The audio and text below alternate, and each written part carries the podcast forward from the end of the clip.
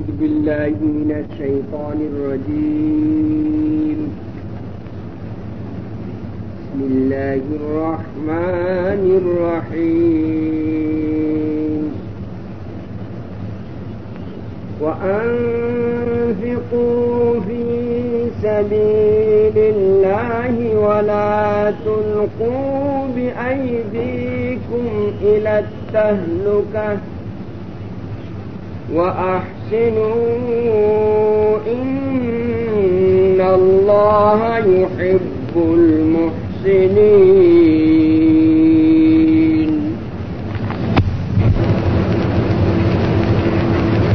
والصلاة والسلام على سيد المرسلين وعلى آله وأصحابه وأهل بيته وأتباعه إلى يوم الدين.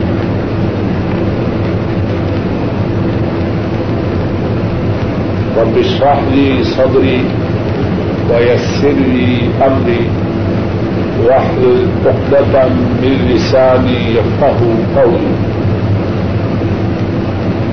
اللهم انفعنا بما علمتنا وعلمنا ما ينفعنا وزدنا علما. سبحانك لا علم لنا إلا ما علمتنا إنك أنت العليم الحكيم. أعوذ بالله من الشيطان الرجيم.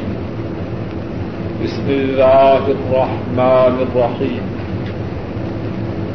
وأنفقوا في سبيل الله ولا تلقوا بأيديكم إلى التهلكة. وأحسنوا إن الله يحب المحسنين. اور خرچ کرو اللہ کی راہ میں. اور اپنے ہاتھوں کو تباہی میں نہ ڈالو. اور نیکی کرو.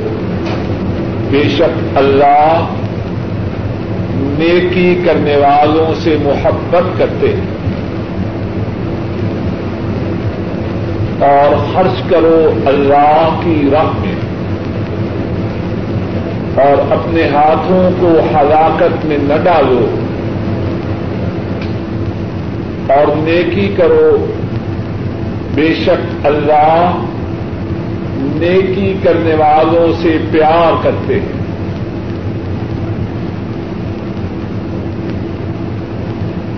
اس آیت کریمہ کے متعلق اللہ کی توفیق سے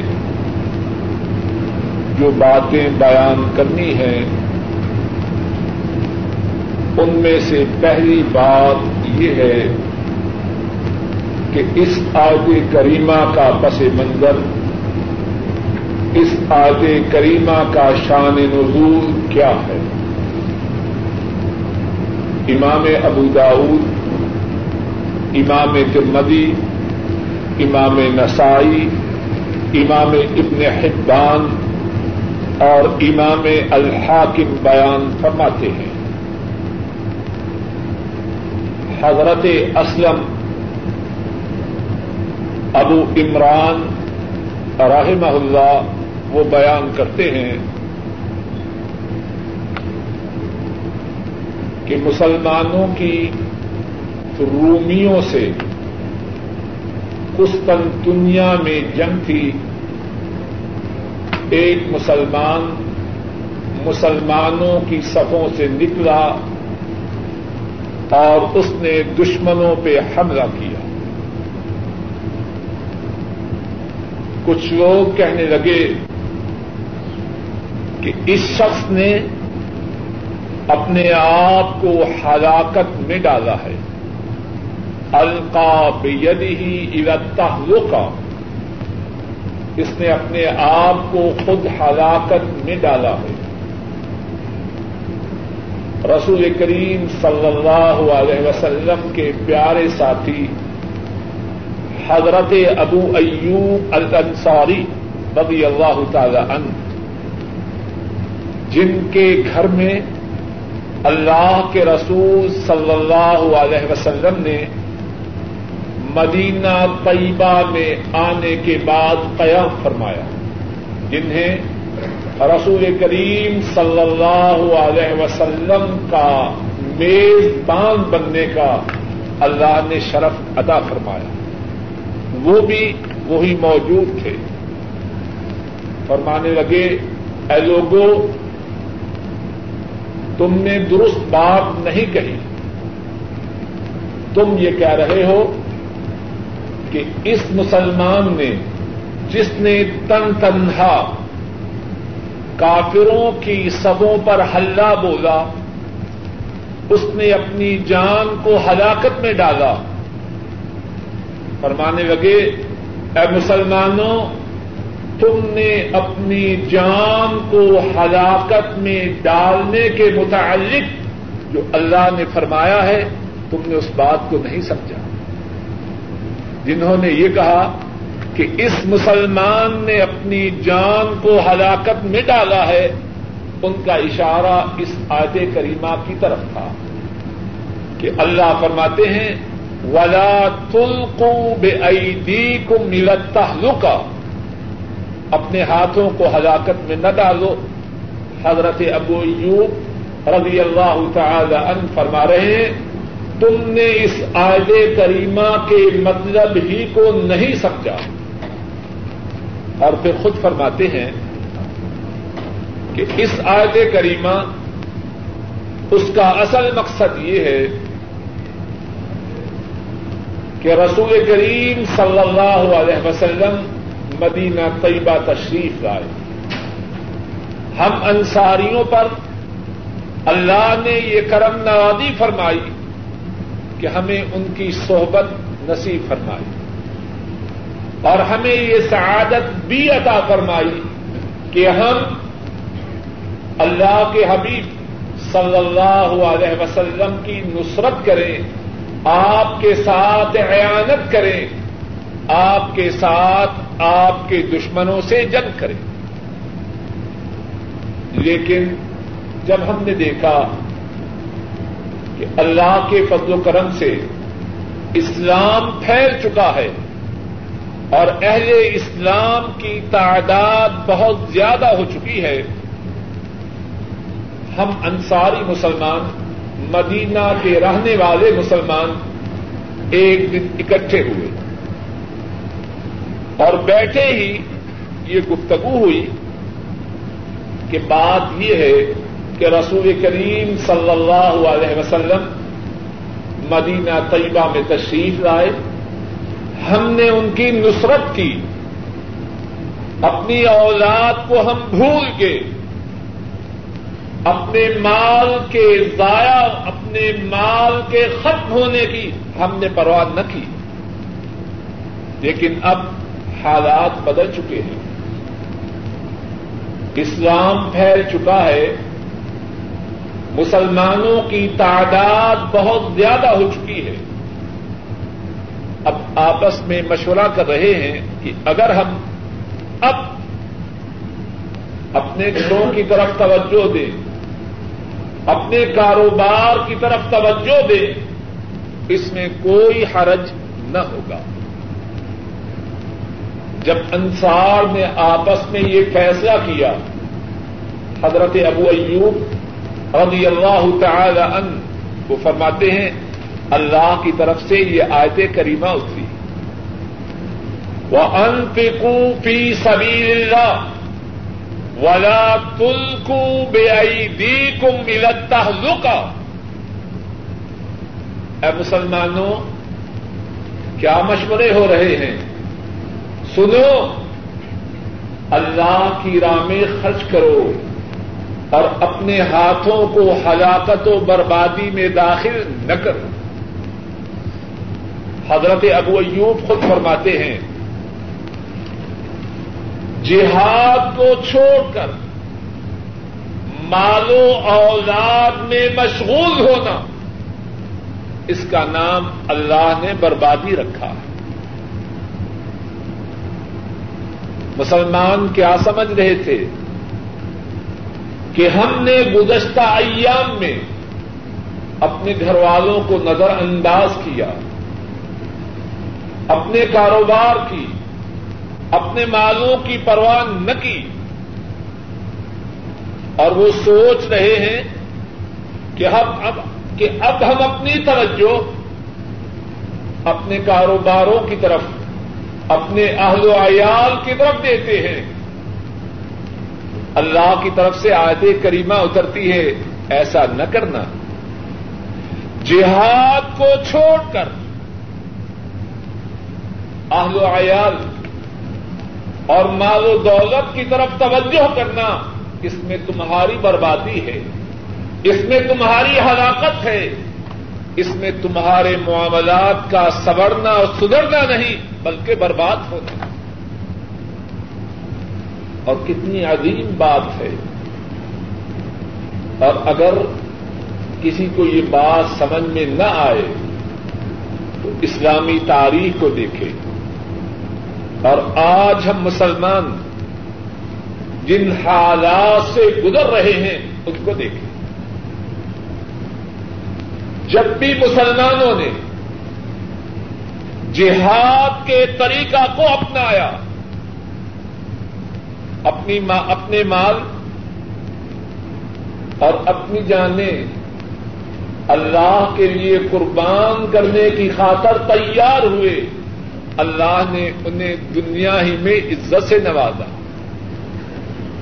اور جب بھی انہوں نے جہاد سے اعراض کیا، جہاد سے منہ موڑا، اللہ نے دنیا ہی میں مسلمانوں کو غلیب و رسوا کیا۔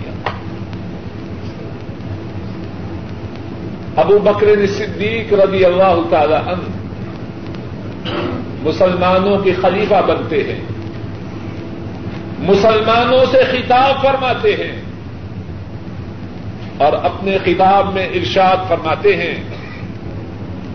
لا یدا قوم الجہاد الا ضربهم اللہ بالظلم۔ لوگوں سنو۔ جس قوم نے جہاد کو چھوڑ دیا، اللہ نے ان پر ذلت و رسوائی کو مسلط کیا۔ کون سا موقع ہے؟ رسول مکرم صلی اللہ علیہ وسلم جو حضرت صدیق کو اور حضرات صحابہ کو رضی اللہ تعالی عنہم مجمعین ان کو اپنی اولاد سے، اپنے ماں باپ سے، اپنی جانوں سے اور اللہ کی تمام مخلوق سے زیادہ پیارے ہیں۔ وہ اس دنیا سے رخصت ہوئے لیکن ان کی رخصتی کے غم کے باوجود کیا فرما رہے ہیں؟ لا یدا قوم الجہاد۔ اللہ ضربهم اللہ بالظلم. لوگوں اگر جہاد کو چھوڑا تو سن لو جس قوم نے بھی جہاد کو چھوڑا، اللہ نے ان پہ ذلت و رسوائی کو مسلط کیا۔ اور صرف اعلان ہی نہیں کرتے کہ جہاد کو نہیں چھوڑنا، بلکہ عملی طور پر اس کا نمونہ پیش کرتے۔ اور رسول مکرم صلی اللہ علیہ وسلم نے اپنی وفات سے کچھ دن قبل ایک لشکر رومیوں سے جنگ کے لیے تیار کیا تھا۔ اور رومی کون ہے اس وقت دنیا کی ظاہری طور پر سب سے بڑی قوت و طاقت۔ حضرت صلی اللہ علیہ وسلم نے ایک لشکر اپنے ننے صحابی حضرت اسامہ رضی اللہ تعالی ان ان کی سپا سالاری میں ایک لشکر تیار کیا ہے۔ اور اسامہ کی عمر کتنی تھی؟ بیس سال۔ اور بعض روایات میں ہے کہ ان کی عمر اٹھارہ سال تھی۔ اور جنگ کن سے ہے؟ اس وقت کی سپر پاور سے۔ اور مدینہ سے دور۔ حضرت صلی اللہ علیہ وسلم، آپ کی بیماری شدید ہوتی ہے۔ لشکر اسلام مدینہ طیبہ سے قریب تین میل کے فاصلے پر، جرف کے مقام پر رک جاتا ہے۔ حضرت صلی اللہ علیہ وسلم انتقال فرماتے ہیں۔ لشکر اسلام مدینہ طیبہ میں واپس آتا۔ ہے حضرت صلی اللہ علیہ وسلم انتقال فرما چکے ہیں اور لشکر اسلام جو رومیوں سے جنگ کے لیے تیار کیا تھا، وہ واپس مدینہ میں۔ حضرت صدیق رضی اللہ تعالی عنہ۔ مسلمانوں کے خلیفہ مقرر کیے جاتے ہیں۔ پہلا کام جس سے اپنے خلاف، اپنی خلافت کی ابتدا کرتے ہیں وہ کیا ہے؟ تم بحث اسامہ۔ لوگوں، اسامہ کے لشکر کو روانہ ہونا ہے۔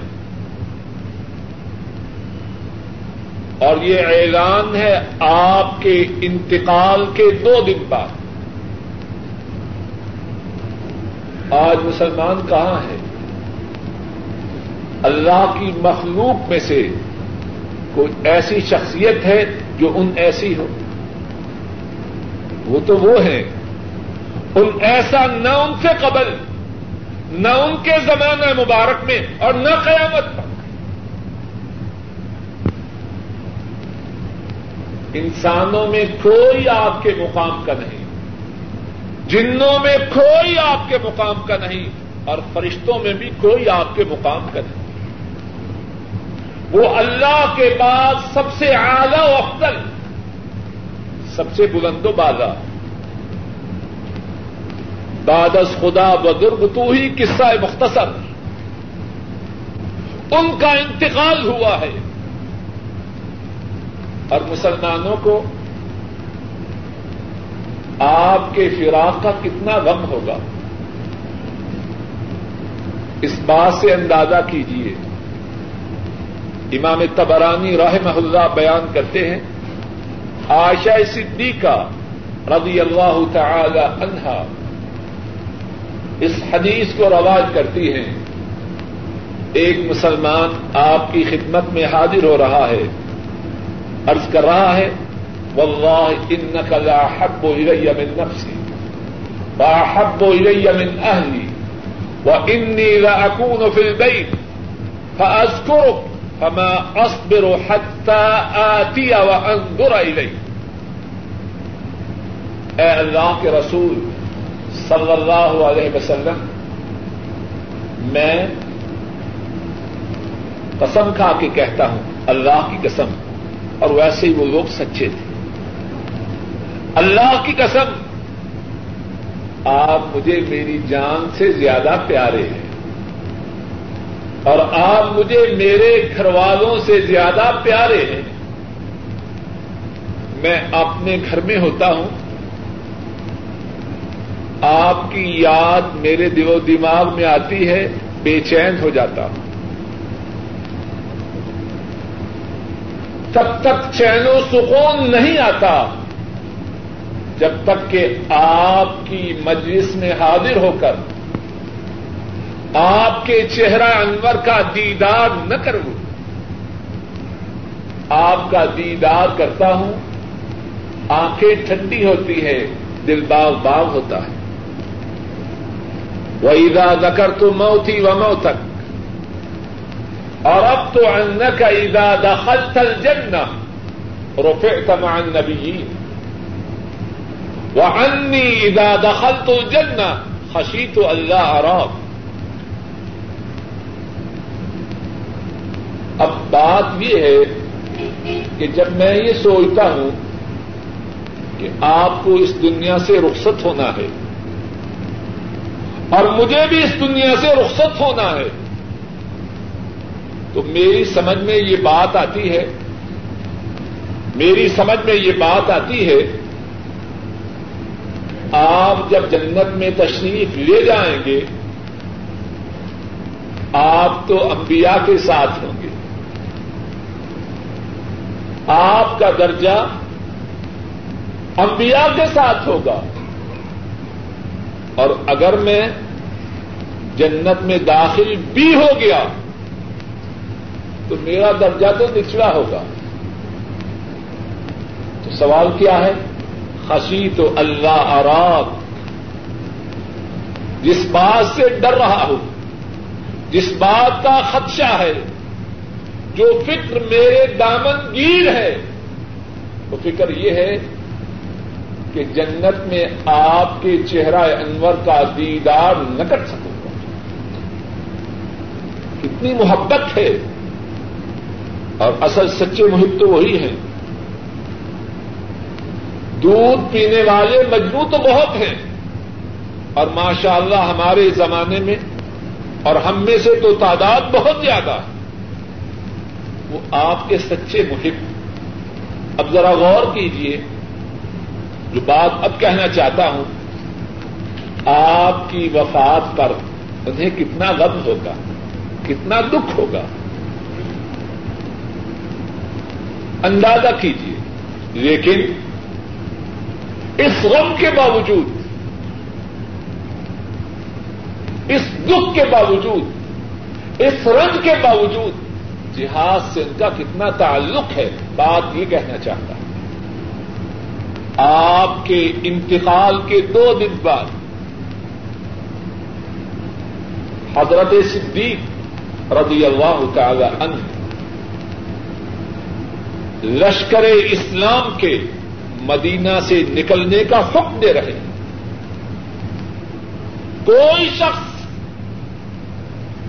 جس کو اللہ کے رسول صلی اللہ علیہ وسلم نے اسامہ کے لشکر میں شریک کیا، وہ مدینہ میں نہ رہے، مدینہ سے نکل جاؤ۔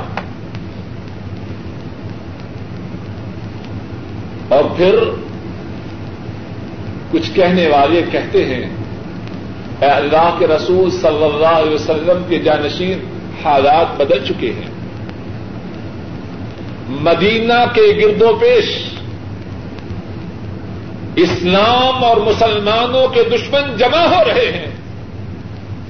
اسامہ کے لشکر کو نہ بھیجیے۔ لمبا واقعہ۔ اور بڑا اہم واقعہ ہے، لیکن اس وقت وہی بات عرض کرتے ہیں جس کا ہمارے موضوع سے تعلق ہے۔ حضرت صدیق رضی اللہ تعالیٰ کسی کے نہیں سنتے۔ اور اسامہ کے لشکر کو رومیوں سے جنگ کے لیے روانہ کرتے۔ اور صرف روانہ ہی نہیں کرتے۔ صدیق یار غار۔ وہ اسامہ کی سواری کی یوگام کو تھامے ہوئے ہیں۔ اور نوجوان اسامہ سواری پہ سوار ہے اسامہ عرض کرتے ہیں، اے اللہ کے رسول کے جانشین، واللہ لعن دلن اور کر کے بند واللہ لعن دلن واللہ لعن دلن اور کر کبن اللہ کی قسم، یا تو آپ سوار ہو جائیے، یا مجھے اجازت دیجیے کہ میں سواری سے اتر جاؤں۔ اسامہ شرم محسوس کرتے صدیق، جو ساری امت میں اللہ کے نبی کے بعد پہلے نمبر کی شخصیت ہے، اور جن کی عمر اس وقت قریب ساٹھ سال ہے، وہ پیدل چلیں۔ اور اسامہ کی سواری کی لگام کو اپنے ہاتھ پہ تھامے۔ اور اسامہ جو بیس یا اٹھارہ سال کے جوان ہیں، وہ سوار قسم کھا کے کہتے ہیں، اے اللہ کے رسول، صلی اللہ علیہ وسلم کے جانشین، یا آپ سوار ہو جائیے یا مجھے اترنے کی اجازت دیجیے۔ حضرت صدیق فرماتے ہیں، واللہ لا تنزلن ولا کبن اللہ کی قسم، تجھے اس بات کی اجازت نہ دوں گا کہ سواری سے نیچے اتر۔ اور میں صدیق سوار نہ ہوں گا۔ وما علیہ لو غبرا قدم تھئی فی سبیل اللہ اور اس میں کیا مذائقہ ہے؟ اس میں کیا حرج ہے کہ صدیق کے دونوں قدم اللہ کی راہ میں غبار آلود ہو جائیں؟ میں اللہ کی راہ میں جہاد کے لیے جانے والا جو لشکر ہے، ان کی روانگی کے لیے پیدل چل رہا ہوں۔ اگر ان کو روانہ کرتے ہوئے میرے قدم غبار آلود ہو جائیں۔ اس میں کیا حرج ہے؟ کیا اس میں میری شان میں کمی واقع ہو جائے؟ تو بات یہ ارض کر رہا ہوں، جب بھی مسلمان قوم نے جہاد کے طریقہ کو اپنایا، اللہ نے انہیں عزت سے نوازا۔ اور جب بھی انہوں نے جہاد کو ترک کیا دنیا ہی میں غریب و خوار ہوئے یہی اسامہ کا واقعہ۔ چالیس یا ستر دن میں اسامہ کا لشکر اللہ کے فضل و کرم سے کامیاب و کامران ہو کے واپس آتا۔ اور جب حضرت اسامہ رضی اللہ تعالی عنہ ان کا لشکر روانہ ہوتا ہے ہیرک جو رومیوں کا بادشاہ ہے، اس کو خبر ہوتی ہے، پریشان ہوتا ہے۔ ذرا غور کیجیے پریشان ہوتا ہے۔ اور کہتا ہے، یہ کیسی قوم ہے؟ یہ کیسی قوم ہے؟ ان کا قائد، ان کا امام، ان کا سربراہ اس دنیا سے روانہ ہو رہا ہے۔ اور وہ ہمارے خلاف لڑنے کے لیے اپنے ملک سے نکل رہے ہیں۔ اس بات کا اس پر کتنا اثر ہوتا ہے؟ حضرت اسامہ رضی اللہ تعالی عنہ ان کے لشکر کے مقابلہ میں رومی لڑنے کے لیے نکلنے کی ضرورت نہیں کرتے۔ سمجھ جاتے ہیں؟ یہ لوگ مرنے کے لیے آئے ہیں۔ جینے کے لیے نہیں آئے۔ اور جو مرنے کے لیے نکل آئے، جینے کی خواہش رکھنے والے اس سے بھاگ جاتے۔ اور وہ مسلمان، ان میں تو یہ بات انتہائی زیادہ موجود تھی۔ حضرت خالد ابن ولید رضی اللہ تعالی عنہ، حضرت صدیق رضی اللہ تعالی عنہ ان کو عراقی اور ایرانی سیکٹر پر اللہ کے دشمنوں سے جہاد کرنے کے لیے روانہ کرتے ہیں۔ تو پتا ہے کہ وہ اپنی ان چٹھیوں میں جو اللہ کے دشمنوں کو ارسال کیا کرتے، اس میں کیا لکھا کرتے۔ اس میں یہ بات خاص طور پہ درج کرتے۔ سنو میں ایسی قوم تمہارے خلاف لڑائی کرنے کے لیے لایا ہوں۔ جو ہبول الموت کما تو ہبول الحیات۔ جنہیں موت سے اتنا ہی پیار ہے جتنا تمہیں زندگی سے پیار ہے۔ وہ وہ تھے۔ اور اللہ نے کتنی عزت سے نوازا۔ ایک مستقل موضوع ہے۔ اور اللہ نے چاہا تو کبھی اس موضوع پر تفصیل سے گفتگو کریں گے۔ لیکن اب جو بات اب کہنا چاہتا ہوں وہ یہ ہے۔ وہ انفکو فی سبیل اللہ ولا تلکو بے عیدی کو ملا تہلکا اللہ کی راہ میں خرچ کرو۔ اور اپنے ہاتھوں کو تباہی اور بربادی میں نہ ڈالو۔ اللہ کے لیے جہاد کی تیاری میں اپنے مالوں کو خرچ کرنا، اپنے اہل و عیال کو چھوڑنا، اس میں بربادی نہیں، اس میں خرابی نہیں۔ اسی میں تو مسلمانوں کی دنیا کا بننا ہے اور آخر کا سدھرنا ہے۔ اور اللہ کی راہ میں جہاد کے لیے خرچ نہ کرنا۔ اور جہاد کو چھوڑنا اس میں مسلمانوں کی بربادی ہے۔ ایک حدیث میں ہے، امام ابو داؤد و اس حدیث کو بیان کرتے ہیں۔ حضرت عبداللہ ابن عمر رضی اللہ تعالی عنہما اس حدیث کے راوی ہیں۔ رسول کریم صلی اللہ علیہ وسلم فرماتے ہیں اذا تبعیاتم بالعین واخذتم اذناب البقر ورضیتم بالذر وتركتم الجهاد صلت اللہ علیکم غلا لا ينزعه حتى ترجعوا الى اللہ تو وہی ہے۔ اللہ تو نہیں بدلے، ہم بدل گئے۔ فرمایا، جب تم نے اینا قسم کی جو کاروبار ہے وہ کیا وہ کیا ہے؟ مختصر طور پر وہ یہ ہے کہ سودی کاروبار کے لیے ہیلا سازی کرنا۔ کام سودی ہے، لیکن بہانہ بنایا جا رہا۔ نام دوسرا دیا جا رہا ہے، اس لیے اللہ کو دھوکہ دینے کے لیے۔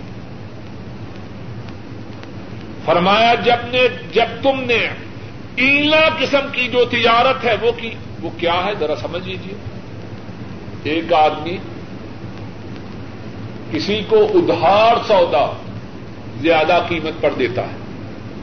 یہ کیسٹ دی تین سو ریال کی ادھار۔ اور پھر اس سے کہا، یہ لو دو سو ریال اور مجھے یہ کیسٹ دے۔ یہ ٹیپ یہ ٹیپ ریکارڈر دے۔ کتنا فرق ہوا؟ سو ریال اور جو رقم ہے وہ ایک ماہ بعد ادا کر دے پھر سنیے، ایک شخص اس کو دو سو روپیہ اس کی ضرورت ہے. کسی کے پاس آتا ہے، کہتا ہے، قرض دو. نہیں دیتا. اب اللہ کو دھوکہ دینے کی کوشش ہے.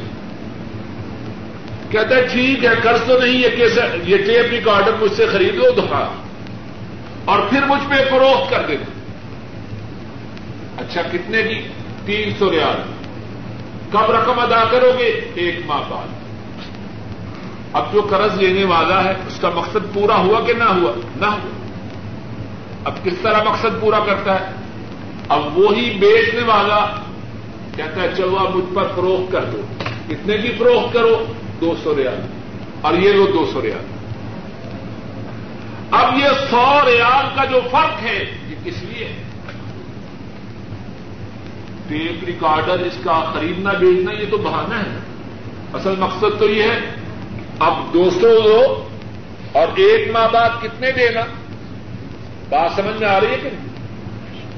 فرمایا، جب اس قسم کی تجارت کریں گے، اور ایسے اب مسلمان ہے کہ نہیں، کچھ تو ایسے ہی کرتے ہیں، کچھ اور قسم کے بہانے کرتے ہیں۔ جی ہم سود تو نہیں لیتے، یہ تو انٹرسٹ ہے۔ بے وقوف انسان، اگر کوئی خنزیر کا نام بکری رکھ دے، تو کیا خنزیر بکری بن جائے؟ خنزیر خنزیر ہے۔ اس کو خنزیر کہو تب بھی خنزیر ہے۔ بکری کہو تب بھی خنزیر ہے۔ کتا کہو تب بھی خنزیر ہے۔ گائے کہو تب بھی خنزیر۔ جو خنزیر خنزیر ہے۔ سود سود ہے، اس کا جو چاہے نام رکھو۔ انٹرسٹ رکھو پریمیم رکھو پروفٹ رکھو بونس رکھو کمیشن رکھو، وہ سود ہے۔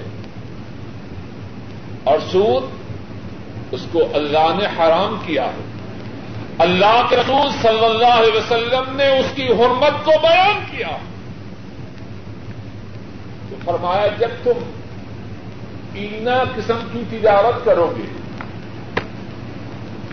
اپنی گاؤں کی دموں کو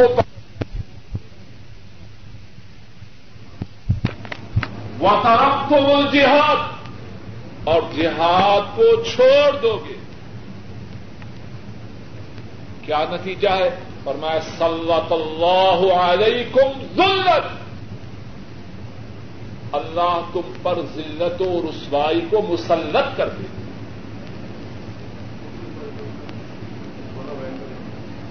اللہ تم پر ذلت و رسوائی کو مسلط کر دے۔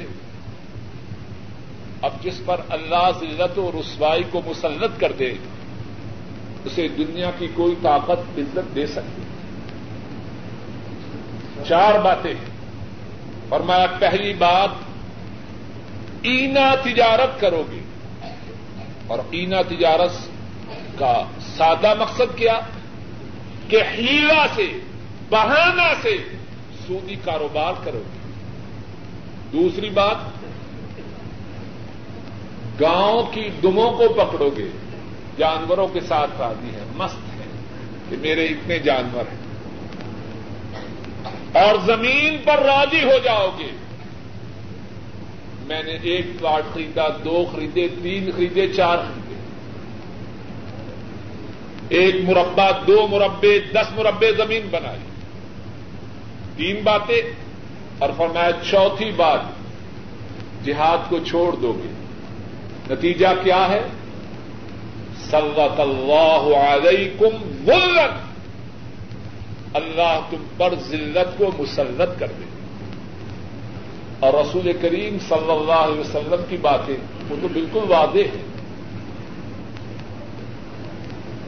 ہم جتنا چاہیں ہیرا پھیری کریں، آپ کی بات تو وہی ہے۔ اب دو اور دو کتنے ہیں؟ بولیے۔ چار ہیں یا پانچ ہیں؟ اب کوئی کتنی ہیرا پھیری کرے؟ کتنی باتیں بنائیں؟ دو اور دو تین ہو جائیں گی یا پانچ ہو جائیں گے وہ چار ہی جس کو اللہ عقل دے، سمجھ دے، بصیرت دے، مان جائے تو ٹھیک ہے، نہ مانے تو دو اور دو تین تو نہیں ہو جائیں کچھ بات سمجھ میں آ رہی ہے کہ نہیں؟ بولیے تو صحیح ماننا یا نہ ماننا آپ کی مرضی۔ سمجھ میں آ رہی ہے کہ نہیں بات؟ جب چار باتیں ہوں گی، نتیجہ کیا ہے؟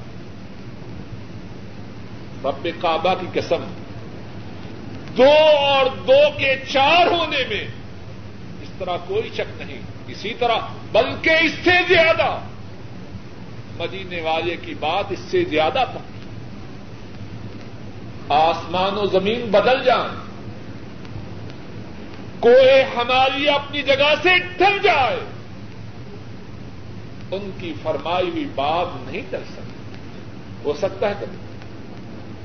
جب چار باتیں ہوں گی، نتیجہ کیا ہوگا؟ کچھ بات سمجھ میں آ رہی ہے کہ جب بھی چار باتیں مسلمانوں میں آئیں گی، نتیجہ کیا ہے؟ سلط اللہ علیکم ذلہ اللہ کی طرف سے ذلت مسلط ہو۔ اور اللہ کی ارب و رحمتیں ہوں پر بات کو یہی نہیں چھوڑا۔ بات کو یہی نہیں چھوڑا۔ بربادی کے، ذلت کے، رسوائی کے، پستی کے، ہلاکت کے اسباب کو بیان فرمایا، لیکن بات کو یہی نہیں چھوڑا۔ اس کے بعد ہلاکت سے، بربادی سے، ذلت سے، پستی سے نکلنے کی راہ بھی بتلا اللہ کی ارب و رحمتیں ہوں کا اور بربادی سے نکلنے کی راہ کیا بتلائی حتا ترجیو الى دینکم۔ جب اپنے دین کی طرف پلٹ آؤ گے، اپنے دین کی طرف پلٹ آؤ گے، اللہ کے فضل و کرم سے، ذلت و رسوائی سے نجات پاؤ گے۔ تو بات اس آج کریمہ میں کیا بیان ہو رہی ہے؟ وہ انفکو فی سبھی اللہ ولا تلکو بے عیدی کو ملت اللہ کی راہ میں خرچ کرو، اپنے ہاتھوں کو تباہی و بربادی میں داخل نہ کرو۔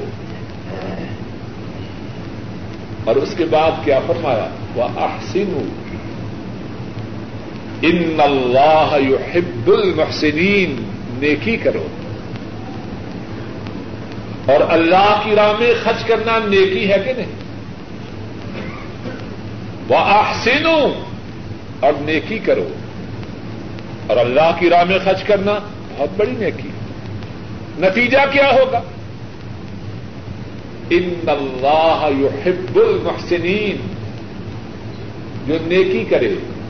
اللہ کی راہ میں خرچ کرے اور جو باقی نیکیاں ہیں وہ کرے۔ اسے کیا ملے گا؟ عرش عدیم کے رب، کائنات کے مالک، کائنات کے خالق، عزت و ذلت کے مالک۔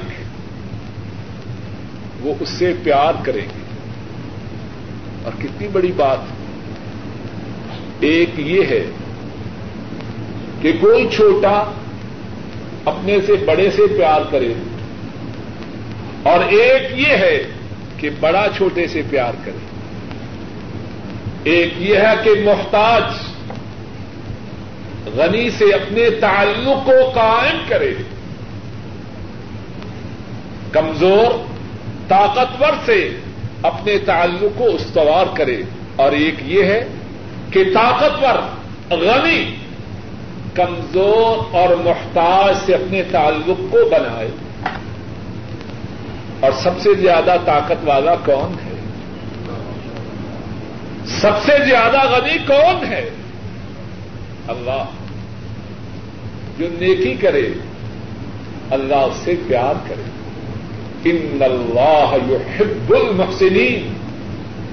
نیکی کرنے والوں سے اللہ پیار کرتے اور یہاں ایک اور بات سمجھے شاید اللہ کرے کہ اس بات کے بیان کرنے اور سمجھنے سے کہنے والے کو اور سننے والوں کو فائدہ اللہ کی توفیق سے ہم نے چند ہفتے پہلے پانچ نشستوں میں دعا کے متعلق تفصیل سے گفتگو سنی۔ یاد ہے یا بھول کے اس گفتگو میں ایک بات یہ بیان کی گئی کہ وہ کون سے لوگ ہیں جن کی دعاؤں کو اللہ زیادہ قبول کرتے ہیں؟ بات بیان ہوئی کہ نہیں؟ کتنے لوگوں کا قرآن و سنت کی روشنی میں ذکر کیا گیا؟ ایک اور قسم کے لوگ وہ سنتے وہ شخص جس سے اللہ پیار کرے۔ وہ شخص جس سے اللہ پیار کرے، اللہ اس کی دعاؤں کو ضرور سکتے جس سے اللہ پیار کرے، وہ اللہ سے جو مانگے، اللہ عطا فرماتے ہیں۔ اللہ سے جس بات سے پناہ کا سوال کرے، اللہ اسے پناہ عطا فرماتے ایک حدیث میں ہے۔ رسول کریم صلی اللہ علیہ وسلم نے فرمایا، لمبی حدیث ہے۔ اور اس کا جو حصہ ہمارے اس موضوع سے متعلق ہے وہ یہ ہے کہ اللہ جس سے محبت فرماتے ہیں، اللہ اس کی آنکھ، ہاتھ، قدم سب کچھ بن جاتے ہیں۔ کیا مقصد؟ اس کے جسم سے وہی اعمال ہوتے ہیں جن پر اللہ راضی ہوتے ہیں۔ وہ اپنی آنکھوں سے یہ مقصد نہیں کہ وہ اللہ بن جاتا ہے جس طرح ہمارے ہاں جھوٹے دعوے ہوتے ہیں۔ کہ اس میں اللہ آ گیا۔ بس اس کی نگاہ سے کائنات پکڑ جائے، یہ سب بناوٹی بات ہے۔ مقصد یہ ہے، اس کی آنکھیں اللہ کے احکامات کی تابع بن جاتی رات کو اپنی آنکھوں سے وہ نہیں دیکھتا جس کے دیکھنے اور سننے پر اللہ کی رانتیں ہوں۔ اپنے کانوں سے وہ بات سنتا ہے جس بات کے سننے پر اللہ راضی ہو۔ اپنے ہاتھوں سے وہ پکڑتا ہے جس کے پکڑنے پہ اللہ راضی ہو۔ اپنے قدموں سے وہاں نہیں جاتا، جہاں سے فلمیں ملیں۔ اپنے قدموں سے جہاں وہاں جاتا ہے، جہاں آنے پہ اللہ راضی ہو اور پھر کیا فرمایا؟ فرمایا، ایسا شخص جو اللہ کا محبوب بن جائے، اللہ کا پیارا بن جائے۔ فرمایا، اللہ فرماتے ہیں، اگر یہ مجھ سے سوال کرے، میں اسے ضرور ادا کرتا۔ اور اگر مجھ سے پناہ مانگے تو میں اس کو ضرور پناہ ادا کروں۔ ان اللہ یحب المحسنین اگر کوئی چاہے اس کی دعائیں قبول ہوں، اس کے جو غم ہیں، اس کی جو پریشانیاں ہیں، اس کی جو مصیبتیں ہیں، اس کی جو بیماریاں ہیں، وہ اس سے دور ہو تو وہ اللہ کا محبوب بنے۔ اور اللہ کا محبوب کس طرح بنے؟ کتنی کرم نوازی ہے اللہ کی۔ کسی بات کو ایج پیج میں الجھن نے چھوڑا نہیں۔ بات واضح کر دی۔ اب کسی کا اپنا نصیب ہے، اس بات پہ عمل کرے اور اللہ کے جو وعدے ہیں ان کو حاصل کرے۔ بات کے بیان کرنے میں، بات کے سمجھانے میں کوئی کسر نہیں چھوڑی۔ اگر کوئی چاہے پھر مقرر کہتا۔ اگر کوئی چاہے اس کی حاجات پوری ہو اس کی امنگیں، اس کی تمنائیں، اس کی خواہشات، اس کے آدائم اس کے ارادے۔ اللہ ان کو پورا کرے۔ کیا کرے؟ اللہ کا محبوب بن جائے۔ اگر کوئی چاہے اس کے غم، اس کے دکھ، اس کی بیماریاں، اس کی مصیبتیں، اس کی پریشانیاں، اس سے خدشات دور ہو جائیں، کیا کرے؟ اللہ کا محبوب بن جائے۔ اور اللہ کا محبوب کس طرح بنے؟ چلے کرے، پہاڑوں میں چلا جائے، غاروں میں چلا جائے، کوئی نہیں۔ ان اللہ یحب المحسنین، نیکی کرے۔ نیکیاں کرے۔ جن باتوں کے کرنے کا اللہ نے حکم دیا ہے، وہ باتیں کرے۔ محسنین میں داخل ہو جائے۔ نیکی کرنے والوں میں داخل ہو جائے۔ اللہ اسے اپنا محبوب بنا لے۔ اللہ مالک الملک اپنے فضل و کرم سے کہنے والے کو اور سب سننے والوں کو اپنا محبوب بنا لے۔ ہم سب کو اس بات کی توفیق ادا فرمائے کہ ہم صحیح معنوں میں محسنین میں شامل ہو جائیں نیکی کرنے والوں میں شامل ہو جائیں ہم سب کو اس بات کی توفیق ادا فرمائے۔ ان کی نازل کردہ کتاب سے اپنے آپ کو جوڑ لیں اس کتاب کو پڑھیں، اس کتاب پہ تدبر کریں، اس کتاب پہ غور و فکر کریں اور اس کتاب پر عمل کریں اور اس کتاب کی نشر و اشاعت کریں۔ اللہ مالک الملک اپنے فضل و کرم سے، اپنے حبیب اکرم صلی اللہ علیہ وسلم کی سنت پاک پر ہم سب کو چلنے کی توفیق عطا فرمائے۔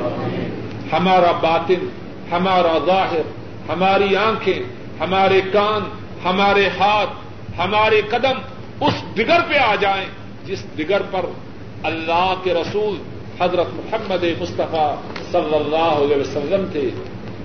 اے اللہ اپنے فضل و کرم سے ہمارے بوڑھے ماں باپ پہ رحم فرما۔ اے اللہ ہمارے بوڑھے ماں باپ پہ رحم فرما۔ اے اللہ ہمارے بوڑھے ماں باپ پریشانیوں کو دور فرما۔ اے اللہ ہمارے بوڑھے ماں باپ کی بیماریوں کو دور فرما۔ اے اللہ ان کی بیماریوں کو صحت سے۔ اے اللہ ان کی پریشانیوں کو راحتوں سے بدل دے۔ اے اللہ اپنے فضل و کرم سے ہمارے بوڑھے ماں باپ کو صحت کاملہ آج عطا فرما۔ اے اللہ انہیں اطمینان و سکون والی زندگی عطا فرما۔ اے اللہ ہمارے بوڑھے ماں باپ پہ رحم فرما۔ اے اللہ ہمارے بوڑھے ماں باپ پہ رحم فرما۔ اے اللہ ہمارے بوڑھے ماں باپ پہ رحم فرما۔ اور اے اللہ جن کے ماں باپ فوت ہو چکے ہیں، ان کے گناہوں کو معاف فرما۔ ان کے دراجات کو بلند فرما۔ ان کی قبروں کو جنت کی باغیچہ بنا۔ اے اللہ اپنے فضل و کرم سے ہمارے بہن بھائیوں پہ رحم فرما۔ اور اے اللہ ہمارے جو بہن بھائی فوت ہو چکے ہیں، ان کے گناہوں کو معاف فرما۔ ان کے دراجات کو بلند فرما۔ ان کی قبروں کو جنت کی باغیچہ بنا۔ اور اے اللہ ہمارے جو بہن بھائی زندہ ہیں، اے اللہ ان کی نیک حاجات کو پورا فرما۔ اے اللہ ان کی پریشانی کو دور فرما۔ اے اللہ ان کی بیماری کو دور فرما۔ اے اللہ ان کے دین اور کاروبار میں برکت ادا فرما۔ اے اللہ ہمارے بیوی بچوں پہ رحم فرما۔ اے اللہ ہمارے بیوی بچوں پہ رحم فرما۔ اے اللہ ہمارے بیوی بچوں پہ رحم فرما۔ اے اللہ ہمارے بیوی بچوں پہ رحم فرما۔ اے اللہ ہمارے بیوی بچوں کی نیک حاجات کو پورا فرما۔ اے اللہ ان کی پریشانی کو دور فرما۔ اے اللہ ان کی بیماری کو دور فرما۔ اے اللہ ہمارے بیوی بچوں کو ہماری آنکھوں کی ٹھنڈک بنا۔ اے اللہ ہمارے بیوی بچوں کو ہماری آنکھوں کی ٹھنڈک بنا۔ اے اللہ ہمارے گھروں میں دین کو جاری و ساری فرما۔ اے اللہ ہمارے گھروں میں دین کو جاری و ساری فرما۔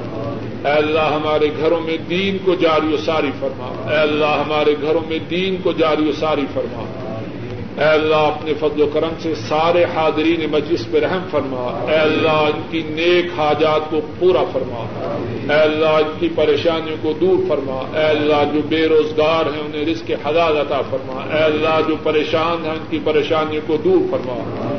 اے اللہ جو اولاد والے ہیں ان کی اولادوں کو نیک بنا۔ اور اے اللہ جو بے اولاد ہیں ان کو نیک اولاد عطا فرما۔ اے اللہ جو بے روزگار ہیں ان کو رزق حلال عطا فرما۔ اور اے اللہ جن کو آپ نے رزق عطا فرمایا ہے، ان کو اس بات کی توفیق عطا فرما کہ آپ کے عطا کردہ رزق کو اس طرح استعمال کریں جس طرح استعمال کرنے پر آپ راضی اے اللہ اپنے فضل و کرم سے تمام کائنات کے مظلوم مسلمانوں کی مدد فرما۔ اے اللہ بوسنا اور ہر سکھ کے مظلوم مسلمانوں کی مدد فرما۔ اے اللہ ظالموں کو تباہ و برباد کر۔ اے اللہ ان کو نیست و نابود کر۔ اے اللہ ان کا کائنات سے نام و نشان ختم کر دے۔ اے اللہ، جہاں کہیں مسلمانوں پہ ظلم ہو رہا ہے، ظالموں کو تباہ کر۔ اور مسلمانوں کی نصرت و اعانت فرما۔ اور اے اللہ، مسلمانوں کے گناہوں کو معاف فرما۔ اے اللہ، مسلمانوں کو ہدایت عطا فرما۔ ان کے گناہوں کو معاف فرما اور ان پر اپنی نظر کرم فرما۔ اور جو مسلمانوں پر ظلم و ستم کر رہے ہیں، ان کو تباہ و برباد کر۔ اے اللہ، اپنے فضل و کرم سے جب تک آپ ہم کو زندہ رکھیں، اسلام پہ زندہ رکھیں۔